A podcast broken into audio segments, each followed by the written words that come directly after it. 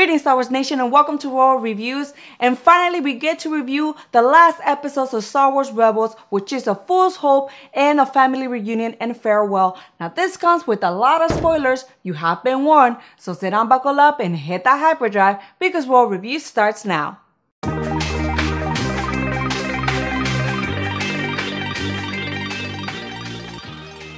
Alright boys and girls, my name is Ro and for this review of Rebels, I'm to give you a list of things or moments that I really enjoy about these episodes of Rebels. So without further ado, let's jump in into this review. Number one moment will be seeing Hera, Kallus, the clone troopers, all the wolf pack being together once again alongside with Hondo and that pig you know, trying to gather the resources, trying to get together, trying to get back to Hera and the rebels.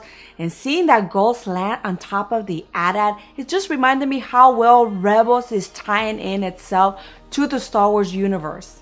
Number two will be seeing Ryder betraying the rebels, contacted Governor Pryce, and I guess hatching a plan for the Empire to ambush Ezra and the team. Number three is seeing Ezra being in charge of the rebellion, finally him standing up as the leader now that Kanan is gone, and seeing the rebels fight a battle for their life against the Empire as the Empire have already ambushed them in their own camp.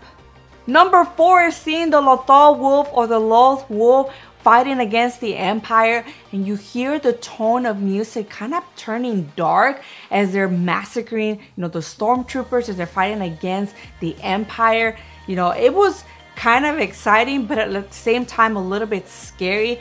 And seeing Governor Pryce just running for her life, being scared of the Loth Wolf, and the rebellion or the rebels getting a victory out of this, you know, encounter against the Empire.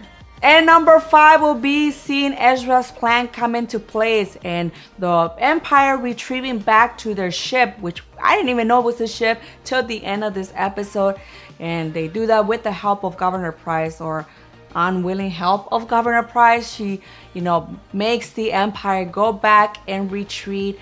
And eventually the ship was supposed to go into space and explode, but there were some difficulties such as Rukh surviving the attack of the Lothal wolf and him disabling the shields for the city. So now Thrawn gets to attack the city of Lothal, you know, and this makes, you know, Ezra give himself up to Thrawn so that the city can be saved. And number six is seeing the temptation of Ezra that Emperor Palpatine brings to him, and that's for him to be reunited with his family once and for all. All Ezra has to do is walk into that portal and reach out and be with his family. And so, you know, Palpatine is kind of sneaky. You know, at first we see him in the light, how we will see him at Coruscant. But once Ezra decides to let go of his family and to, you know, protect the family that he has now, which is the Ghost Crew, we see, eh, you know, Palpatine turned into a Sith Lord, into the dark side, and Ezra finally, you know, says no to the dark side. And honestly, guys, this made me appreciate Ezra even more as a character, as a Jedi, because he did something that Anakin couldn't do, and that's turn from the dark side, and that's turn from his passions. You know, Ezra knew that he needed to be that leader for Lothal, for the Ghost Crew, for the rebellion he turned away from the thing that he loved the most, and that was his parents, his mom and dad. I mean, we saw Ezra talking to his parents in that picture and telling them how much he loved them and, and how he wanted to follow his mom and dad example in fighting the rebellion. And even, you know, in the previous episode, seeing Kanan sacrifice himself and even Ahsoka teaching him to let go. He knew that he needed to make decisions, and these things were not going to come if he gave in into his passion, gave in into what Palpatine was showing him or trying to give him, which was going back with his parents. And so for that, I really enjoy who Ezra became till the end of Rebels. And believe it or not, number seven is seeing the little pig get shot down and Hondo's reaction to it you know, we saw from the beginning that little pig being very brave and sometimes being the first in the front line and taking down stormtroopers and you know, seeing the banter between Hondo and that little pig and I really like when he was thrown in the air by Zeb and seeing the little pig just fly over and Hondo saying, I guess they do fly. You know, referencing to pigs can't fly. You know, I got a little sad and you know, I thought this was a really good moment, you know, for the you know Rebels crew or the team and Lucasfilm trying to play with the emotions of us fans. Number eight will be seeing one of the clone troopers actually pass away. And as he has a conversation with Rex, I'm not sure who says it, but it is said that he died for a cause or for a mission that they both chose or that he chose. It wasn't like before in the Clone Wars where they were just told to go into a mission and clones would just die. This time around, they all chose to be in that battle, and unfortunately, he ended up, you know, getting shot down. He ended up dying but you see the strong bond between the clones you see how much respect you know this clone trooper had for rex and i really thought it was a touching moment between them two and number nine is seeing space whales. Yes we got the space whales in this episode. It was ezra's plan all along to have them come in and help the rebellion with the empire. Unfortunately, as Ezra's facing Thrawn, they get caught up, you know, or Ezra gets caught up with Thrawn and the space whales as they shoot out into hyperspace. Ezra and Thrawn are gonna be lost, nobody knows where they're at, and now it's gonna be Sabine's job to find Ezra. And for number 10, I'm gonna combine two moments. And the first moment is seeing Ezra in the hologram talking to the ghost crew and pretty much telling them if they're seeing that hologram is because he didn't make it, but he hopes to see them back soon. And the second moment is seeing and hearing Sabine tell us what happened to each of the members of the ghost crew. With Zeb, we find out that he takes Kallus back to see the planet and the people because Kallus always had a guilt over his heart about almost extincting, you know, Zeb's family. He even thought that Zeb was the last of his people, but that was not true. And so Kallus is now gonna go back and be accepted by Zeb's people. And with Hera, we hear Sabine tell us about Hera being in the Battle of Endor. And we already knew Hera was in the Battle of Endor because of Forces of Destiny. We see her talking to Han Solo at the end of the Battle of Endor and him trying to get some supplies from her. But the shocker was seeing that little boy sitting next to Hera. And Sabine telling us that, you know, the little boy was like his father. And yes, my mind went to, wait a minute, are they talking about Kanan having a kid? Because we never saw that. And not that we needed to see that specific moment, but when did Kanan and Hera had a baby? I mean, when did it all happen? Because the last thing we saw was Kanan, you know, and Hera talking and kind of Hera trying to tell Kanan that, you know, that she finally loves him and them sharing a kiss. But when did that kid came about? I have no idea. So to me, I was shocked. I even had to go back and kind of rehear the dialogue of Sabine telling us about the kid. I really wanted her to say, you know, and that's Kanan's kid. Uh, but I guess that is Kanan's child. So now I'm wondering and more curious and excited to see where that kid turns out or where that kid goes or if they ever make a storyline about that kid.